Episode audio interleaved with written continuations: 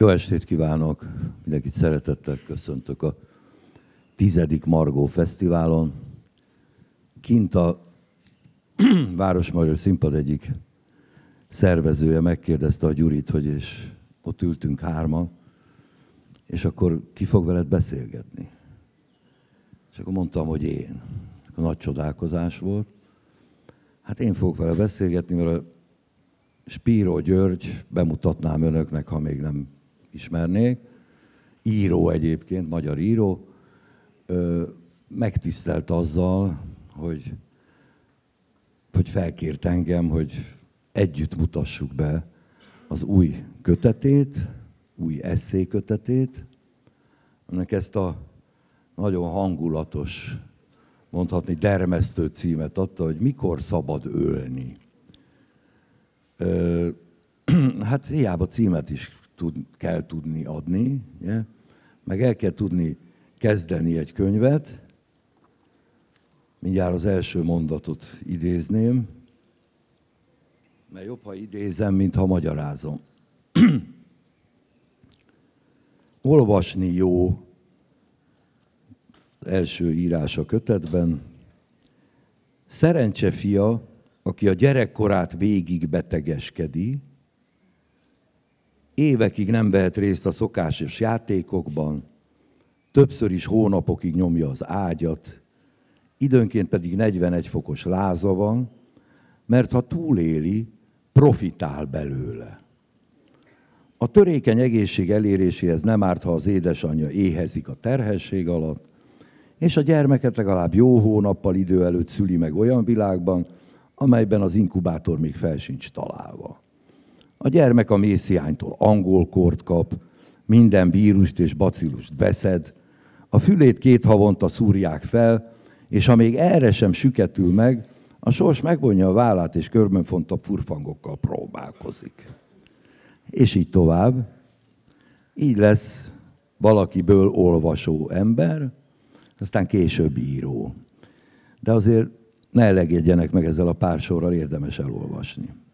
és ne ijedjenek meg a valaki esetleg valakinek olyan ijesztően hangzik ez az eszé kötet cím, alcím, akkor megnyugtatom őket, hogy egyrészt szóval nagyon sok történet van ebben a könyvben, olyan történetek, amiket a Gyuri barátokról, ismerősökről, és a saját életéről, és a saját tapasztalatairól ír, különböző színházaknál, állati szórakoztatóak és érdekesek, és ezen kívül természetesen vannak eszék is, de azok is nagyon jól vannak megírva, olyan jól, nagyon sokat lehet belőlük tanulni természetesen, és nagyon eredeti szempontok szerint nézi a dolgokat.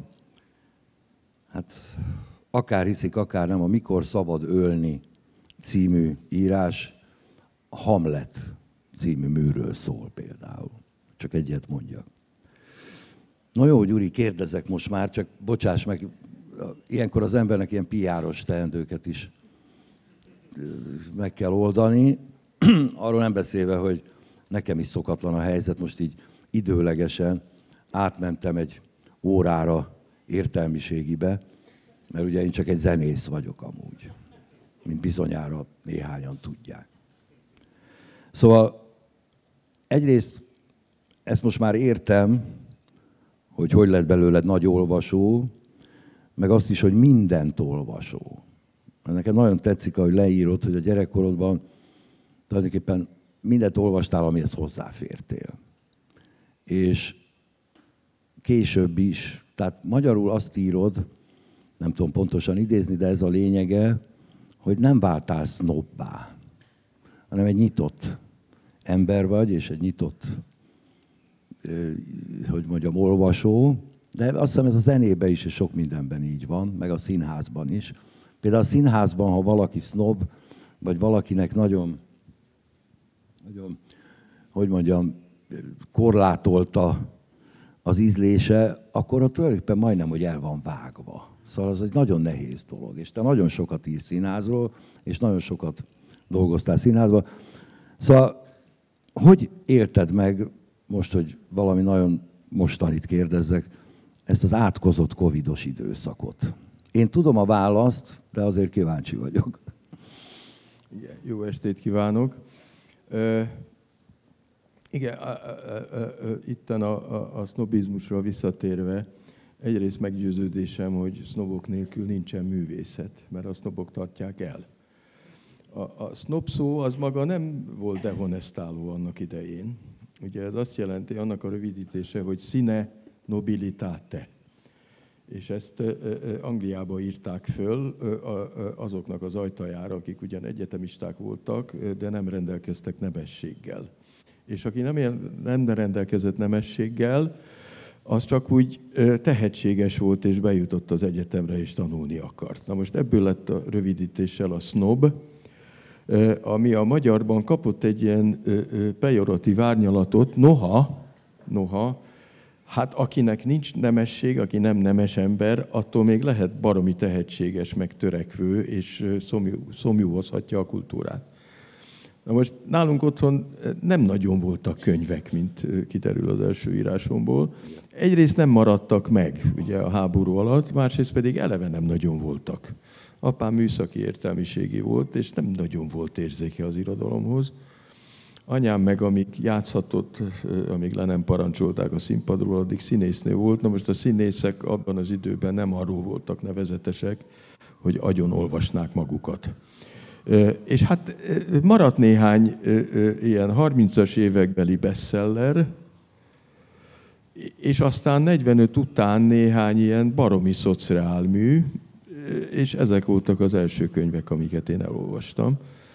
De valahogy rákaptam az ízére, mert nem maradt más, és akkor elkezdtem venni a könyveket. Na most az, hogy snob, ismétlem, a snobok tartják el a kultúrát. Nem a nemes emberek tartották el, Magyarországon se a kultúrát, hanem akik szerettek volna értelmiségiek lenni, és hát ez mondjuk a 20-as, 30-as években a, a, a munkás elitre is igaz volt, hát hihetetlen kultúrált munkások voltak még akkor a munkás mozgalomban, a szocdem pártban, meg még egyéb helyeken. Tehát itt ez a snob, ez egy kicsikét furcsán hat a magyarba.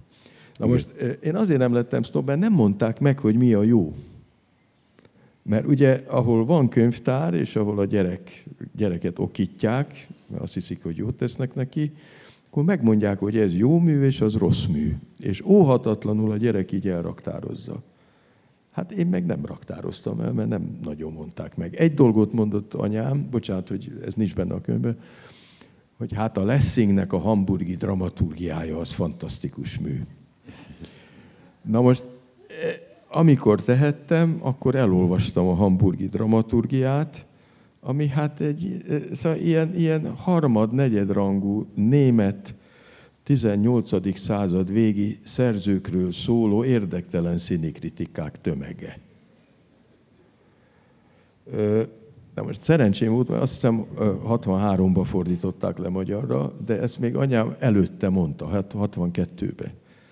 És hogy neki a Színi Akadémián ebből kellett szakdolgozatot írnia.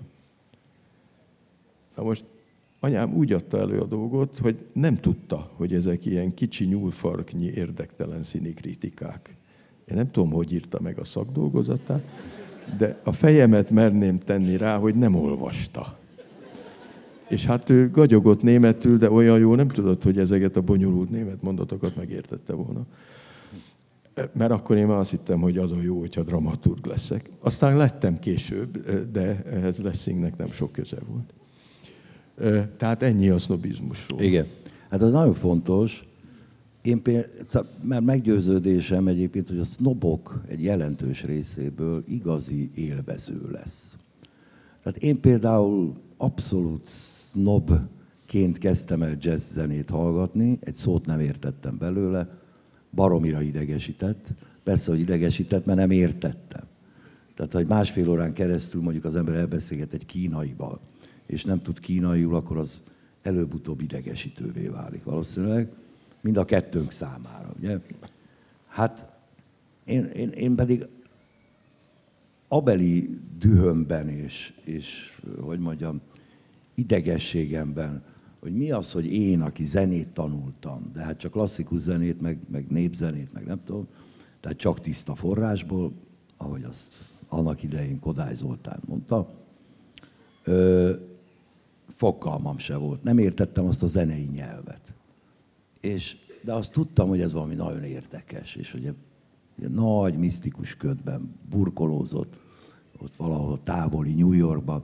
Na mindegy, szóval, és akkor egyszer csak nem, hogy, hogy elkezdtem élvezni, mikor ezt így megtanultam, és, és megismertem ezt a zenei nyelvet, hanem elkezdtem csinálni is. Meg. Úgyhogy, tehát a sznobizmus hasznos dolog, én is azt gondolom. De tulajdonképpen, mondom, én még mindig azt kérdezném tőled, áthidaló kérdésként, aztán majd még beszélünk a kötetről is természetesen, sőt, ha jól tudom, olvasni is fogsz belőle, amire én majd reflektálok a hangszeremen, hogy, tehát, hogy hogy vészelted át ezt a, mert ugye tudjuk, hogy az íráshoz fenék kell. Akinek nincs ehhez türelme, akinek nincs ehhez kitartása, nincs feneke, az nem menjen írónak. Tudnélik, összejöhet valami, de egy életmű biztosan nem. Egy életműhöz nagyon-nagyon sokat kell ülni. Te mit csináltál a Covid alatt? Hát ugyanazt csináltam, amit korábban évtizedekig. Gyűjtöttem az anyagokat és írtam. Szóval olyan nagyon nagy különbség az én életemben nem volt. Ugye? Egy mázlista. Igen, hát azt nem mondom, hogy direkt jól jött, de hát így is, úgy is csináltam volna a dolgomat. Kevesebb este kellett elmenni színházba például. Ez, ez nem volt rossz. Amúgy egy színház szerető ember vagy, és színház csináló, nem? Rettenetesen tudok örülni, hogyha egy előadás nagyszerű. Igen. Volt is 7-8 ilyen előadás az életemben. Ez szép. És volt olyan, amikor a te darabodnak örültél? Persze, Már a hát volt olyan, de olyan is volt, amikor igen kevéssé örültem. Igen. Hát az óhatatlanul így van.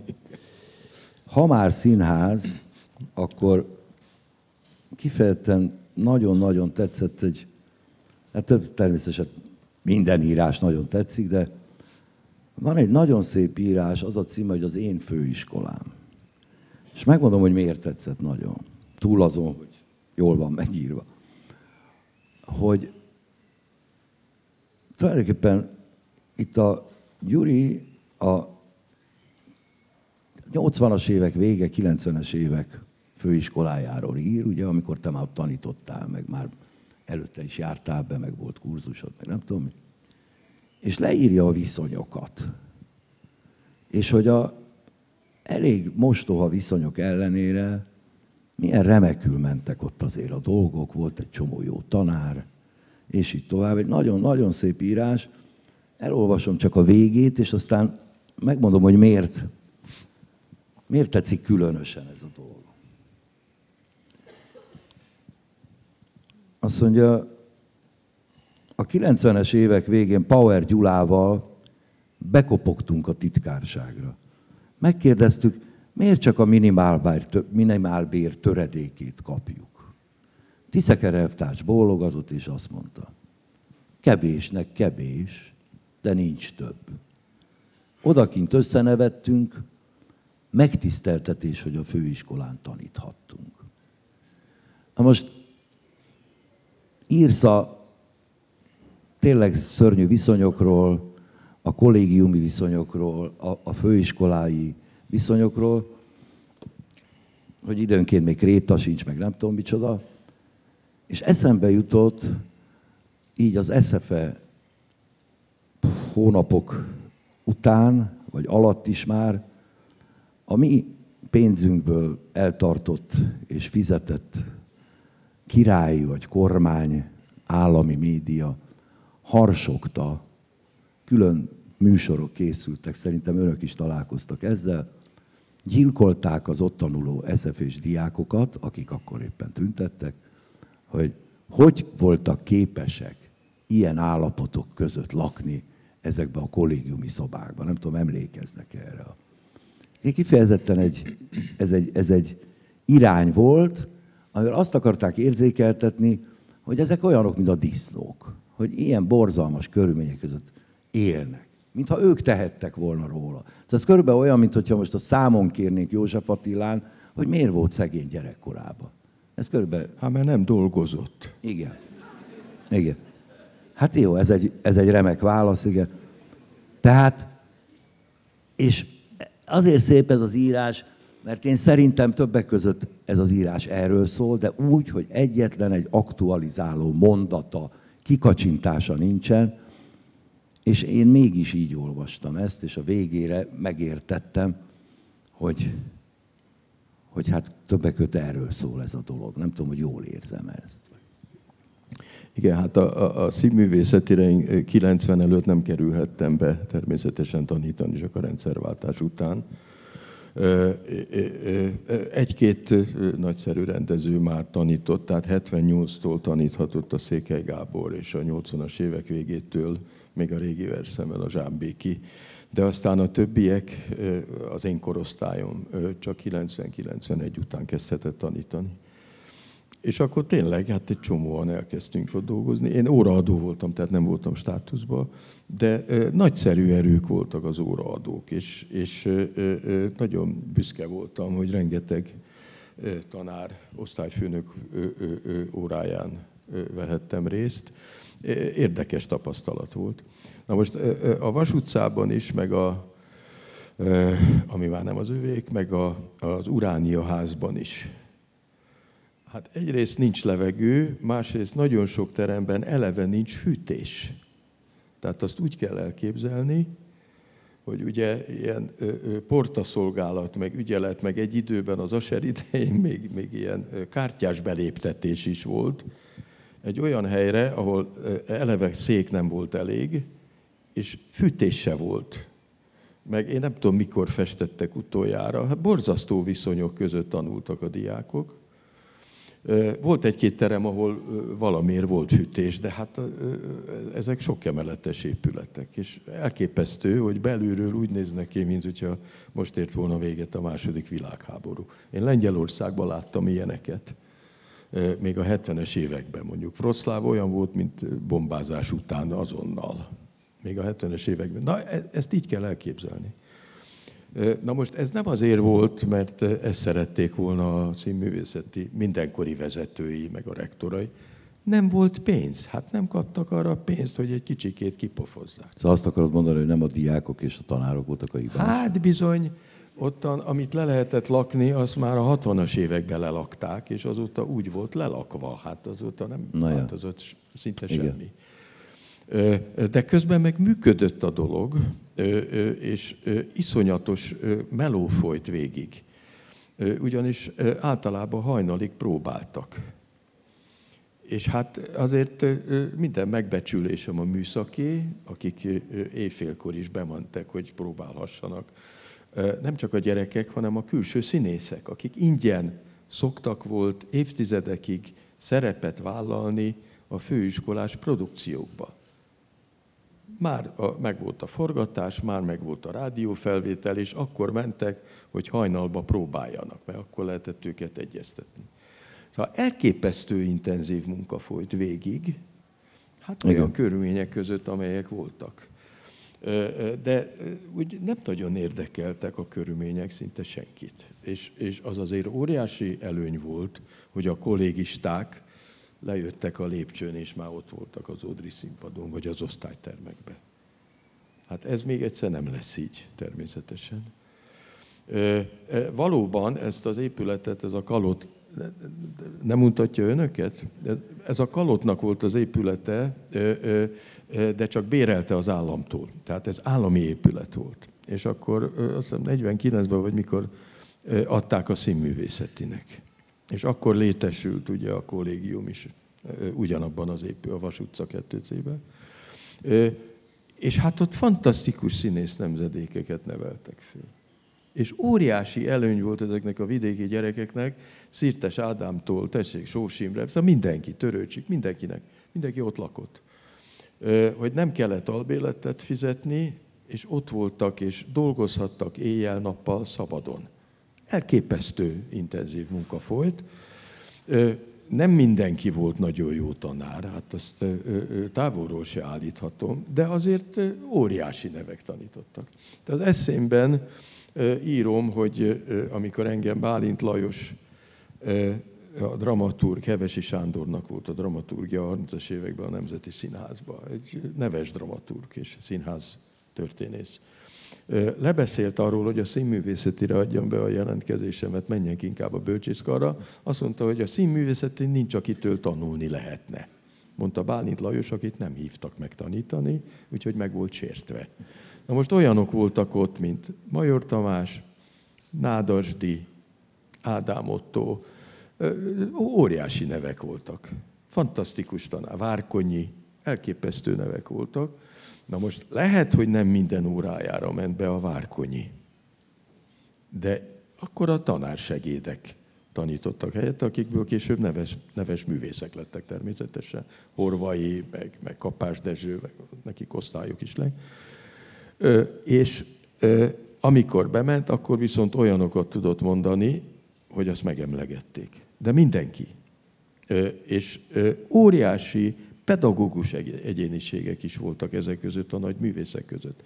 Ez világszerte nagyon ritka, még a szovjeteknél volt ilyen, hogy óriási egyéniség, színész és rendező egyéniségek tanítottak a főiskolán, vagy az állami akadémia egyetemen, mindegy, hogy hívják. Mert egyébként külön válik, hát Nyugat-Európában külön szokott válni, hogy vagy a színháznak van stúdiója, és ott valakiket képeznek, vagy az egyetemeken tanárok tanítanak valamit, akik maguk nem óriási művészek. De egy óriási művésznek Nyugat-Európában vagy Amerikában erre nincs ideje. Vagy pedig csak ezzel foglalkozik, tehát lesz egy színés stúdiója, és akkor azt működteti, akkor abból él. De nálunk egybe volt a dolog.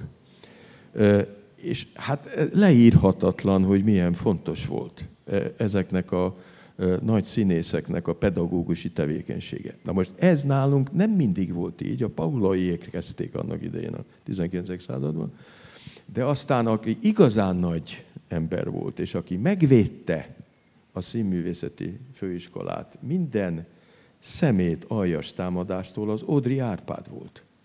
És tulajdonképpen az Odri Árpád hagyományát vitték tovább a majorék, meg a major tanítványok, tehát a Székely, meg a Zsámbéki, meg a többiek. Meg a Marton Endre tanítványa is, hát ő is azért nagyszerű pedagógus volt, meg nagyon-nagyon sok ember áldozatosan tanított a főiskolán. És ez tovább ment. Érdekes, hogy tulajdonképpen egy állami egyetemen, és ez nem szokott így lenni, pláne Kelet-Európában, ahol bizonyos értelemben tömegtermelés folyik. Hát azért mégis mondjuk 20-30 színészt évente fölvettek, mert indított ilyen osztályt a Kerényi Imre is, meg a párhuzamosan a Horvai is, meg sokan. Hogy ilyen helyen mégiscsak a tutori nevelésnek a szemlélete tudott eluralkodni. Tehát, hogy személyesen a diákok mindenkivel a maga problémáit megbeszélve tudtak fejlődést elérni.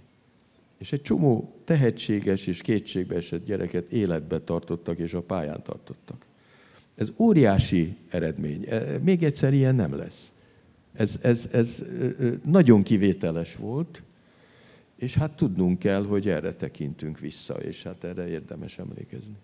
Igen, hát tulajdonképpen az elmúlt, tehát most valami olyasmi vertek szét, ahol mondjuk az elmúlt 50 év legnagyobb színház csináló óriásai tanítottak, úgy, mint Székely, úgy, mint Asher, úgy, mint Babarci, úgy, mint Zsámbéki. Ezek óriások. Ezek meghatározták az elmúlt évtizedek színház történetét, csodálatos dolgokat csináltak, és természetesen nem is a díjak, meg a külföldi sikerek, meg a nem tudom micsoda, ha már lehetne sorolni, hanem a teljesítmény. Szóval valami hihetetlen teljesítmény van mögöttük, elképesztő munkák. Ezek az emberek tanítottak, ez nincsen már, valószínűleg nem lesz soha többet, mert hát úgy halljuk a propagandától, amit hát el kell fogadnunk, mert hát ha ők mondják, biztos így van, hogy ezek lényegében tudatlan gazemberek, vagy nem tudom micsoda. Úgyhogy- még, még annyit tennék hozzá, hogy azon kívül, hogy nagy művészek voltak, azért olyanok is, Marton László például, Bizony. aki nagyszerű pedagógus volt. Lehet, hogy nem ő volt a legnagyobb rendező közülük, de nagyszerű pedagógus, és mindenki csak hálával emlékszik rá. Igen. Kerényi Imrének nagyszerű osztálya jött. Azért tudom, mert én tanítottam az ő osztályaikban, tehát meghívtak tanítani, és láttam, hogy mit csinálnak. És ott voltam vizsgákon, és néztem, hogy hogy fejlődnek a diákok. Hát amíg el nem kezdett intenzíven meg. Hor, a Horvai is, ő egy pedagógiai őrült volt, tehát ő, ő valahogy ö, így élte túl a volt a, a, a, a sztalinizmusát, hogy aztán a, főleg a színész pedagógiában ö, ö, ö, ö, hozta helyre ö, ö, ö, azokat a dolgokat, amelyeket korábban nem kellett volna csinálni. Tehát fantasztikus, hogy mennyire odafigyeltek a diákokra. Na most egy-két, én olvastam azokat a nyilatkozatokat. Bocsánat, hogy nem a kötetről beszélek, de hát mégis a színház talán mindenki. Mindjárt visszatérünk. Egyébként a kötetben Meg a nagyon kötet sok színházi, de nem, nem, ez nagyon sok színházi írás van, tehát arról beszélünk. Igen, csak nem, nem, nem így a, a, Nem, a, hát- a egy, egy Azt majd magyar elolvas. előadásról van csak szó a Kaposvári Maráról. De, de egyébként szóval, hogy Pártos Géza például. Igen, ugye, hát ő benne van. Ő benne van, többszörösen is benne van, aki ugye a 60-as évek végén diszidált, vagy emigrált, vagy hogy hívják, Igen. és legendás tanár volt, és aztán szembesültem a módszerével. Hát soha ilyen aranyos, drága, kedves és végtelenül agresszív rendezővel nem találkoztam. Alázatos volt, izé, mindenkit imádott, és mindent el tudott érni. Mindent, szóval elképesztő tehetség volt ebben. És hát minden diákja nagy szeretettel emlékszik rá. Tehát, hogy a, pedagóg, a színész pedagógia ment tovább nemzedékről nemzedékre. És ez elég fontos, hogy a folyamatosság meglegyen. Mert hogyha nem nagy pedagógustól tanulok, akkor nem tudom, hogy hogy kell tanítani. Akkor se, hogyha baromi tehetséges vagyok, akkor se, hogyha oda-vissza elmondom Stanislavskit, vagy a Brecht módszerét, vagy akármit, vagy az avantgardokat, mindegy. Látnom kell gyakorlatban, hogy egy tanár mit csinál. És akkor valamit megtanulok tőle. Ez nem azt jelenti, hogy a színházakban nem lehet tanulni színészetet, színészmesterséget, de lehet. Hát egy csomó nagy színészünk, aki aztán a 90-es, 2000-es években tanított is, és osztályt vezetett a főiskolán, nem járt a főiskolára, mert nem vették föl. Tehát e, ennek a fajta főiskolai képzésnek, ennek a poroszos módszernek egyébként azért vannak hátulütői, hogy akit egy vizsgabizottság nem talál elég érdemesnek és elég tehetségesnek, azt kiselejtezik, és aztán annak nagyon nehéz bekerülni a pályára. Tehát vannak hátrányai az ilyen képzésnek, de ennek ellenére nem volt kizárva az sem, hogy kerülő úton, de a színházi stúdiókból is valaki igazi művész legyen. Igen. Mindjárt szólnak a kedves nézők, hogy mindjárt ránk dől a díszlet, de nem, Nem baj, majd Valami szól. történik, hát Akkor mi még beszélni fogunk. Ezek az igazán jó színházi helyzetek, ugye? Ez ilyen. Igen. Igen. Gyuri, bocsáss meg, hogy a, Igen. de az idő telik, múlik, Igen. és szeretném, hogyha szeretném, hogyha olvasnál valamit a Kicsit könyvből. színházi a helyzet. Igen. Na most mennek el, amikor így zuhol. Halló, hát nézd, mennek el. Hát meg fognak ázni. Maradjanak itt, hát mint a dézsából öntenék. Inkább kimennek, csak mit, hogy minket hallgassak. Itt nem esik. Köszönjük szépen. Jó. Bocsánat, akkor én most egy kicsit mást olvasok. Bocsánat, nem azt, amit... Mert színházról volt szó. Azt olvasod, amit kedved Jó. van. Én mindenre tudok játszani.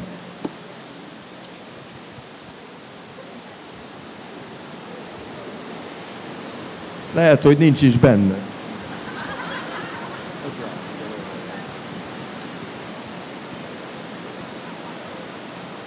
De érdekes, egyre többen kész. Valahogy az embereket ingerli ez az eső, hogy kimenjenek. Tényleg. Na jó. Lehet, hogy attól félnek, hogy ez fog ránk szakadni. Pedig mennyit készültünk erre? Nem baj, mi olvasunk. 1981. december 4-én mutatta be a Kaposvári Csikegeregely Színház Péter Weiss Maraszád című darabját. Ács János rendezte, Szegő György tervezte a díszletet, a négy énekes Cakó Klára, Csákányi Eszter, Gőz István és Bezerédi Zoltán játszotta, a Sarantoni Elmegyógyintézet igazgatóját Csernák Árpád, Szád Márkit Jordán Tamás, a Marát játszó beteget Lukács Andor, a Charlotte Kordét játszó beteget Pogány Judit, benne volt Lázár Kati, Kari Györgyi, Karácsony Tamás, őrként Krumádám, a kikiáltónak nevezett narrátort Máté Gábor adta. A bemutatóban semmi részem nem volt, három héttel később kerültem a színházba dramaturgnak. Legalább húszszor láttam, a legnagyobb magyarországi színházi élményem. Babarci mondta, hogy nem is színház ez, inkább ritus. A közepes darabot Őrsi István szellemes dalszövegeivel, a jó részt amatőrből profivá fejlődött színészek, a hajdani amatőr színész Ács János rendezésében olyan elementáris indulattal és tiszta érzelmekkel, ugyanakkor fegyelmezetten, előadásról előadásra azonosan adták elő,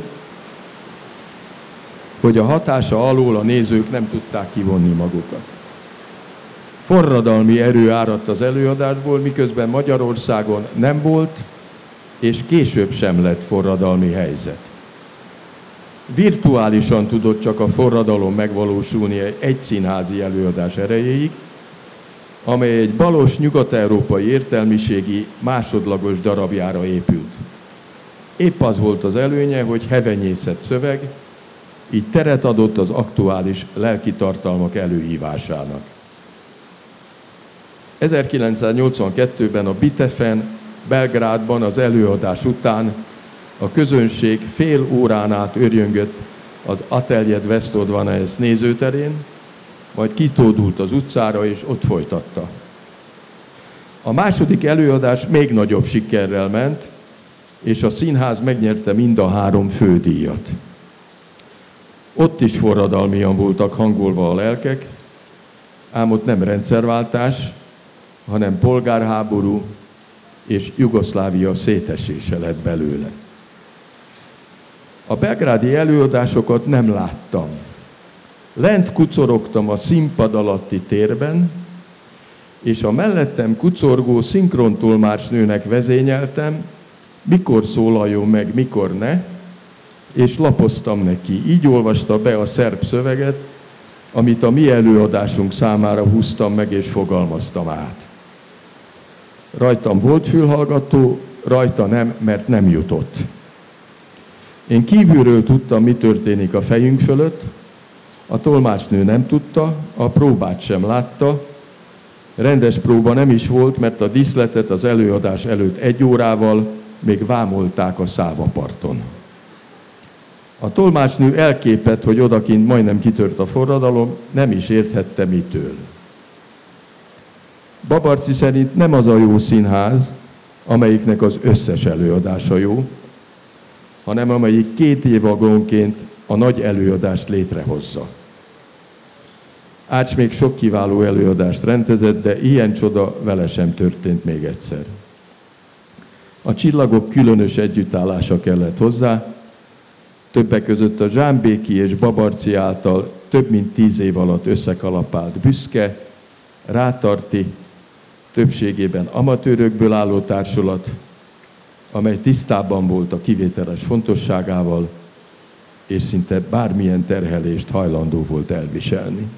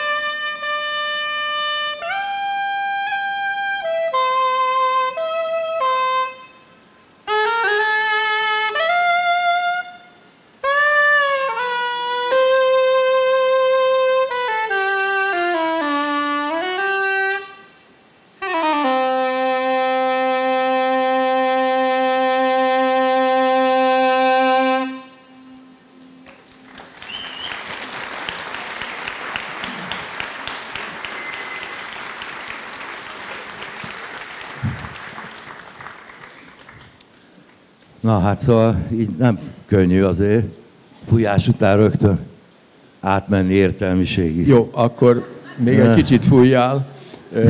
Szóval csak azt akarom mondani, hogy a mi barátságunk elég régi keretű, és pont egy kaposvári produkció Bizony, hozott össze akartam minket. mondani. Ö, ö, hogy ha nem fújod ki magadat, akkor mondhatod te is. Ne, nem mondja. Igen, elkezdem mondani. Tehát Lukács Andornak eszébe jutott, hogy meg kéne rendezni a Fellini Nők Városa című filmet, mármint színpadon. Na most e- erről tudjuk erről a filmről, hogy Fellini leforgatta, és a Csinecsitában kitört egy hatalmas tűzvész, és a teljes anyag, ami már le volt forgatva, elégett. Úgyhogy újra kellett forgatnia. És arra már nem volt pénz. Úgyhogy egészen minimális pénzből az egészet újra csinálta, és hát valószínűleg nem is lett olyan dús, mint ahogy ezt an- an- annak idején ő kitalálta. És a Lukács Andort ez megihlette, és ebből csinált egy színházi variációt. Na most ez a színházi adaptáció, Dés László írta a zenéjét, és én valami szövegeket fabrikáltam hozzá. Hát igen, ez egy zenés darab lett, az Andor zenés darabot szeretett volna csinálni, tehát dalok voltak benne, és a Gyuri írta a dalszövegeket. Egyébként én mindig fordítva szoktam dolgozni, de ebben az esetben a Gyuri előre megírta a dalszövegeket, ugye tudtad, hogy miről van szó, és én arra írtam zenét, illetve danunció versekre, még ilyen buja, füllettem buja danunció verseket kellett, a témához nagyon jól illettek. Úgyhogy ez volt a Gyurival az első közös munkánk, és nekem mindjárt az első fiaskóm is, kudarcom, bukásom mondhatni. Nem Am- bukás volt, Hát csak nem le kellett venni. róla. Bocsánat, Tessék? nem, nem volt bukás, csak Hát- le kellett venni műsorról. Na ja, És azért kellett levenni műsorról, mert nem kaptuk meg a játszási jogot a Igen. Fellini ügynökétől. igen. A Babarci ö, végig abban bízott, ugye akkor még a szerző jogvédő állami hivatal volt, és az intézte a jogot, jogokat, és abban bízott, hogy hát bemutatjuk, és csak megadják. Hát nem adták meg. Igen. A következő, akkor ezt még kicsit cizellálom, de csak röviden. Nagyon nagy sztori, legalábbis nekem az volt. A Fellini ügynöksége a eredeti alapötletér, a szövegkönyvért 10 ezer dollárt kért. Ezt tudni kell, hogy a Kapisvári Színház egy akkor, 86-ot írunk, egy évi valuta kerete 2000 dollár volt. Ez azt jelentette, hogy ebből kellett nekik Arthur Millert, vagy nem tudom, sorolhatnám a Tennessee Williams, tehát európai és a világon minden kortárs írókat csak úgy tudtak bemutatni, ha megváltják jogdíjjal, ugye ezeket a ö, jogdíjjal járó külföldi műveket. Erre volt nekik évi 2000 dolláruk, ez azt jelentette, hogy ez az egy darab elvitte volna 5 évi valuta keretüket. A Babarci értelemszerűen nem ment bele, úgyhogy a következő történt, az, hogy gyerekek, ez egy május közepi bemutató, lemegy belőle 15 előadás titokban, és elfelejtjük. Na ez volt az én első zenés darabom. A Babarci ott állt kin a, mentek be a nézők meg az újságírók ugye a zsőjébe, és elkobzott minden újságírótól fotóaparátot, mi- szóval mindent, még tollat se, ceruzát se vihettek be a színházba, hogy mindenkinek megtiltott, hogy nyoma nem lehet ennek az újságba, hogy ez, ez lement. És akkor, hát ez így ment, így ez volt tényleg, és képzeljék el, hogy 8 vagy 10 év múlva az MGP írt róla a Népszabadságba egy cikket, hogy bizony volt ez az előadás, és milyen nagyszerű volt, és fantasztikus. Csak képzeljék, írta, azért kellett levenni a műsorról, mert a Nino Rotának nem adták meg a jogokat, vagy a Nino Rota nem. Az Tessék nyugodtan te. fölvenni. És micsoda, hát végre ír róla az MGP, ugye a hírhedett és híres egyébként remek kritikus, kegyetlen, egy jót, és azt mondja, hogy a Nino Rota, mi az a Nino Rota? Semmi köze nem volt, az a filmnek csinálta Olaszországban, én írtam a zenét. Szóval ez egy, még, még, utólag is kaptam egy döfést. ezért. Szóval a Fellini Rómájának a zené, zenéjét Dés László írta. Hát igen. Menjünk tovább, mert Igen. Nagyon rohan az idő, és én még annyi mindent szerettem volna kérdezni tőled, például olyanokat is, aminek hát például itt fölírtam magamnak ezt, ez egy óriási dolog Gyuri részéről, nagyon merészen és őszintén ér, és tökéletesen igaza van például ez a Maraszád, ami egy ilyen csodálatos előadás lett, egy legendás nagy előadás, és azt írott, hogy hevenyészet szöveg. És hogy milyen igaza van abban, hogy, hogy tulajdonképpen a hevenyészet szövegekkel majd, hogy nem sokszor jobban lehet dolgozni, és izgalmasabb dolgot lehet csinálni, mint a nagyon szigorúan megszerkesztett és, és kifejezetten megkövetelt szigorú szövegekkel, és szerkezetekkel és formákkal, mert egész egyszerűen az ember könnyebben tudja úgy alakítani a saját korához, mondani valójához, egy rendező például, és hát ilyen módon a Shakespeare-ről is nagyon radikális dolgokat írsz, hogy hát lényegében a Shakespeare-nek nem voltak morál-filozófiai szempontjai, például a Hamletnél, ugye, vagy nem tudom, hanem igenis egy rémdráma szerző volt, aki sikert akart, hát ez egy zseniális rémdráma szerző volt, tegyük hozzá, aki egész egyszerűen ment a pénze után, a sikert. Sikert kellett neki csinálni ahhoz, hogy megéljen. Állítólag azt írod, nagyon sokat kerestek ezek a színészek. Ő is játszott többnyire a darabjaiban. Úgy látszik, hogy egyrészt kapott egy írói gázsit, mert akkor még jogdíj nem volt. Tehát játszották volna tíz évig a darabjait ezerszer, akkor se kapott volna érte már pénzt. Egyszer biztos kapott, de színészként minden előadáson kapott. Úgyhogy ez is egy nagyon érdekes dolog, de most már erről se tudunk beszélni, viszont hallásra. Fölolvasom a tartalomjegyzéket, arról mind nem tudunk beszélni. Igen. Nem, hanem, mert, mert, mert két fontos, két-két dolgot szeretnék még megkérdezni, úgy, mintha együtt vacsoráznánk egy, egy vacsoraasztalnál. Ugye írsz a, van két írásod a Kertész Imréről, és egy az első feleségéről, az Albináról. Az első kérdésem, hogy ugye te magad is csodálkoztál, vagy legalábbis reménykedtél abba, hogy esetleg az Albin, aki egy, egy fantasztikus személyiség, tehát már ezért érdemes el, megvenni a könyvet és elolvasni ezt az írást, egy egész különleges, benne van az egész 20. század. Most nem mesélem el, mert el kell olvasni, de csodálatos személyiség volt, varázslatos és izgalmas és érdekes, és miért ne? 95-ben meghalt. Tehát ha még életében nem is. De hogy az Imre miért nem írt róla? Hát nem írt. Tudjuk, hogy volt egy második felesége, lehet, hogy amiatt nem írt, lehet, hogy amiatt, hogy igazából ez nem az Imre világa, vagy nem a, hogy mondjam, az Imre nyelvezetének ez nem.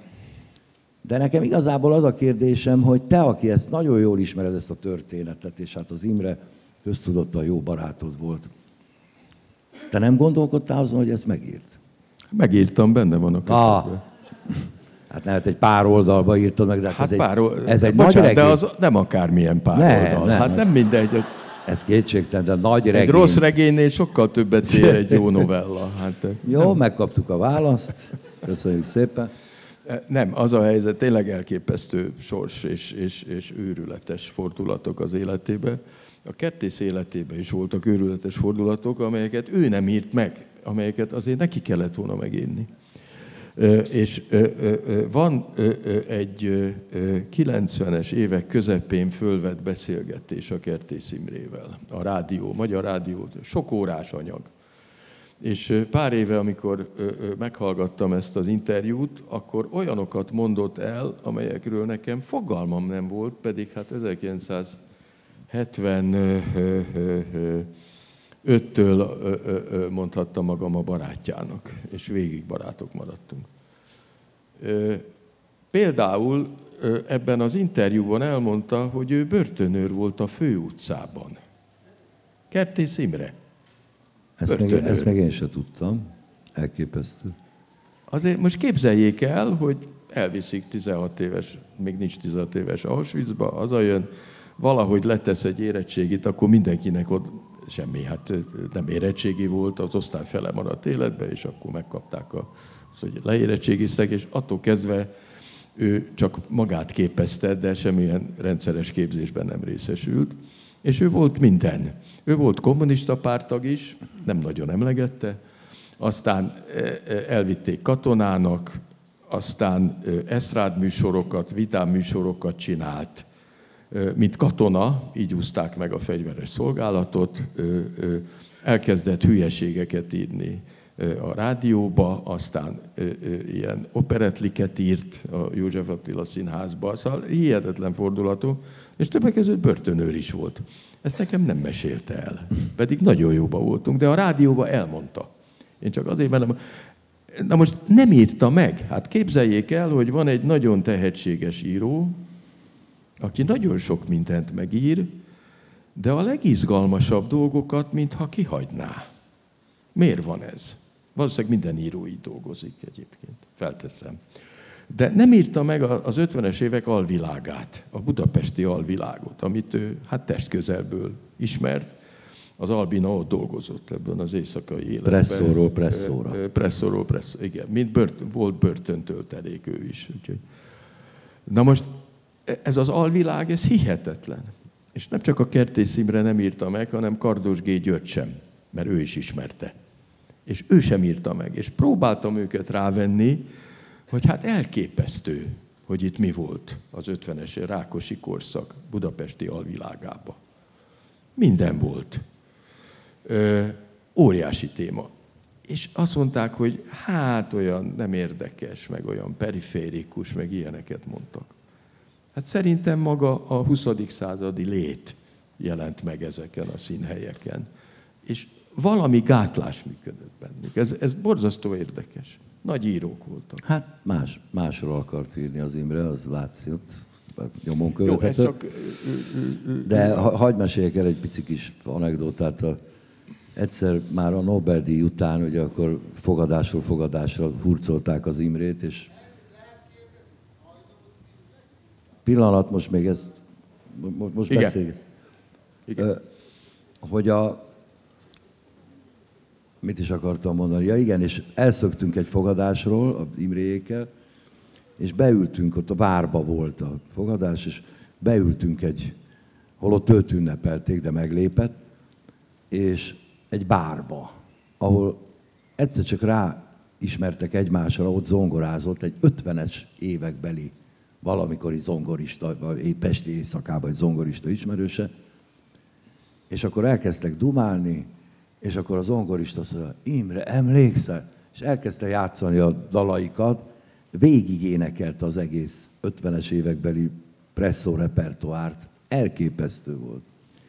De amit még akarok tőled kérdezni, mondjuk pont az Imrével kapcsolatban, ugye azt tudni kell, hogy az Imre 61-be kezdte el írni a sorstalanságot egy éles fordulattal, mert előtte, ahogy a Gyuri mondta, csacsi fogat, meg ilyen mindenféle bretliket írt. A Kálai, Bekopog a szerelem. Igen, Kálai nevű barátjával, hát hogy pénzt keressen. És 61-ben elkezdte írni a sorstalanságot, 71-ben befejezte 10 év, ugye, egy egyébként nem túl vastag könyv, de hát nem véletlen szabba munka van. Ezt aztán a Kudarc című regényében ezt a folyamatot meg is írja. És 75-ben adják csak ki. Tehát négy évet kell neki várni eleve a kiadásra. Ott két kiadó, mert sokkal több nem volt a magvető és a szépirodalmi dobálta egymás között a kötetet. És akkor hát születtek kritikácskák, gyakorlatilag nem vették észre ezt a könyvet, és a, tulajdonképpen a Spiro Gyuri 84-ben írtad azt az ésben, írt egy nagy kritikát a, a könyvről, és gyakorlatilag az értelmiség is akkor kapta fel a fejét, hogy miről beszél itt a Spiro.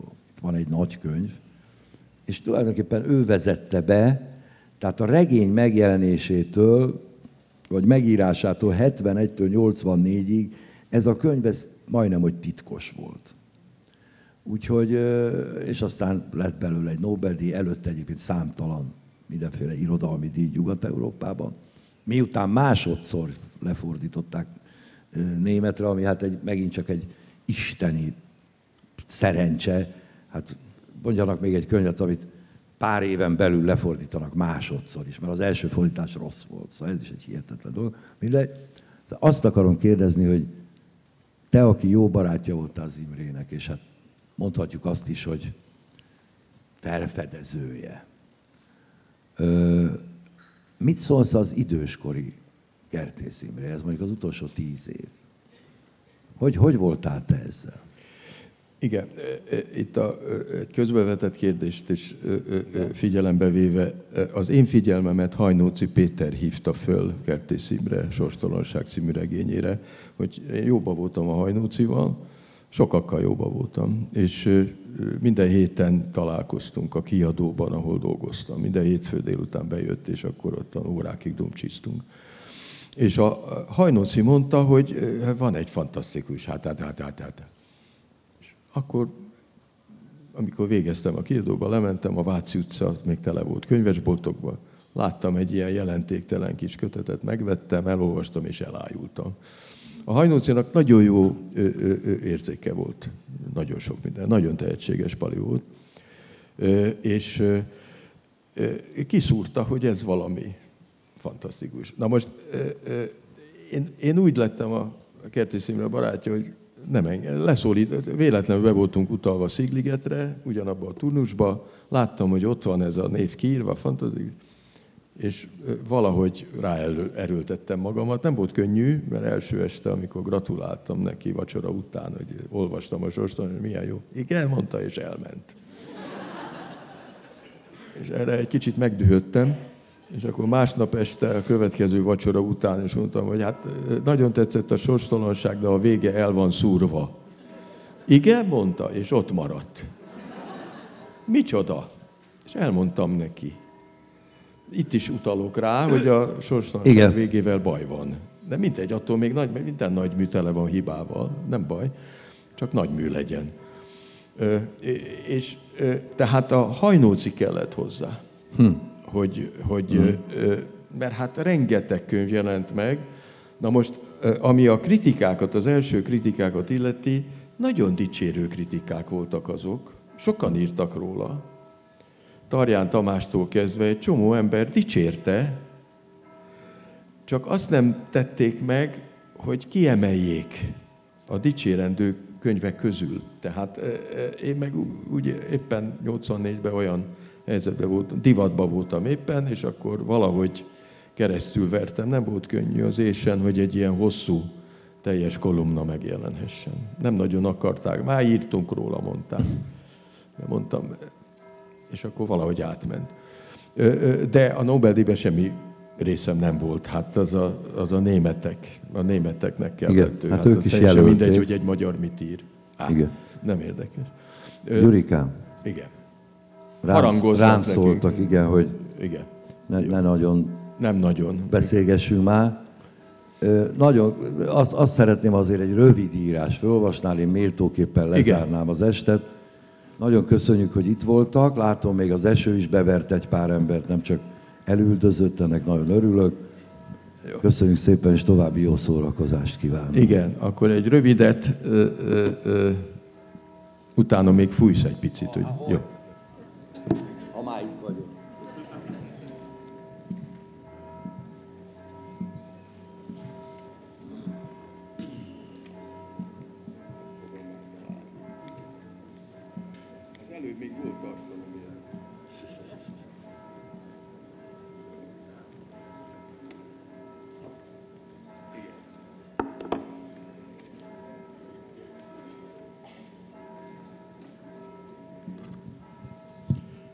Coelho. Nem mű, nem esztétikum, hanem egyes mondatok. Amiből egy-egy szép vagy igaz gondolatot nem lehet kivenni, az nincs. Egész alkotás nincs. Idézhető mondatok, maximum bekezdések kellenek. Bölcsesség kell. Irányultság kell, amivel egyetérthetünk. Lapos legyen az is, ami gömbölyű. Coelho meg a többi. De így idézik Eszterházit is. Így ápold a magyarodat. Bizonyos szint fölött nem megyünk bizonyos szint alá. Kertészből nem a sorstalanságot, hanem okoskodó eszéjének egy-egy mondatát. És a sorstalanság eleve kétes, mert ideológikus utolsó bekezdését. Márai egyes mondatait nem többet ötnél. Thomas Mantól egyetlen mondat maradt fenn magyarul, mélységes mély a múltnak kutya. Tolsztoytól a minden boldogtalan család a maga módján az. Vastól leginkább egy címet idéznek, adjátok vissza hegyeimet. Így és Gyula egy mondatából egy-két sort, mert túl hosszú. Ha valaki vörösre vetemedik, a Majomország első két sora már elég. Kosztolányiból, József Attilából, Moriszból nem lehet így idézni. Mórisznak egy-egy naplójegyzetén rágódnak, amiből az antiszemitizmusára következtetnek, noha a műveiben nyoma sincs. Móricz írta a zsidókról és a magyarokról a legmélyebb művet Kelet-Európában, kivilágos kivirattig. Adi publicisztikájából olykor egész bekezdést is képesek, képesek rátenni a fészre, a versei nem népszerűek. A mondatidézés nem posztmodern befogadás, hanem pártos, osztályharcos, polgárháborús technika. És kizárólag azoké, akik valahol valamit valamikor olvastak. Öregek. Ritka, hogy elrettentésül idézzen valaki úgynevezett jóíróktól igazi rossz mondatokat. Jeles András teszi meg néha a Facebookon. Fölösleges művet írni, csak a kurta maximákat értik. Egy disztihon túl soknak tűnik, legyen elég egy sor, az is inkább a pentaméter. Az epigramma túl bonyolult, ha szellemes. Klapancia és csasszuska dívik, mint polgárháborús időkben általában. A filozofikus irodalom adekvát formája a haiku, de kevéssé értik, mert nem rímel, egy oktáva pedig már teljes életművel felér, és sok. Egész mű csak filmen, színházban és a tévén létezik, ezek befogadásához nem kell tudni írni, olvasni. Egész verseket is ritkán idéznek, a memoritert kiment a divatból, azok is elfelejtették a sorokat, akik valaha tanulták, ez azt is akadályozza, hogy beüssék a, kereg, a keresőbe. Ha mégis sikerül és megosztják, kevés lájkot kapnak.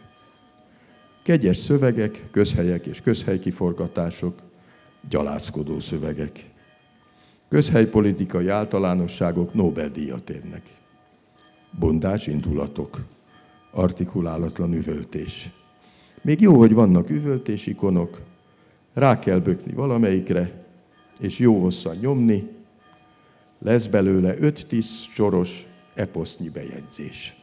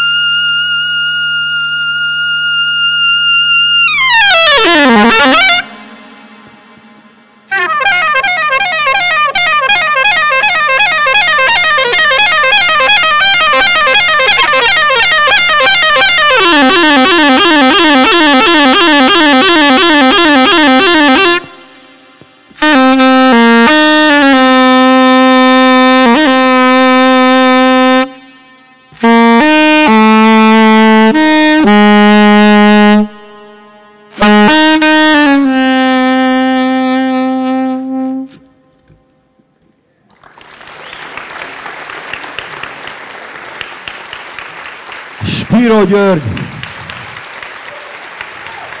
Köszönjük!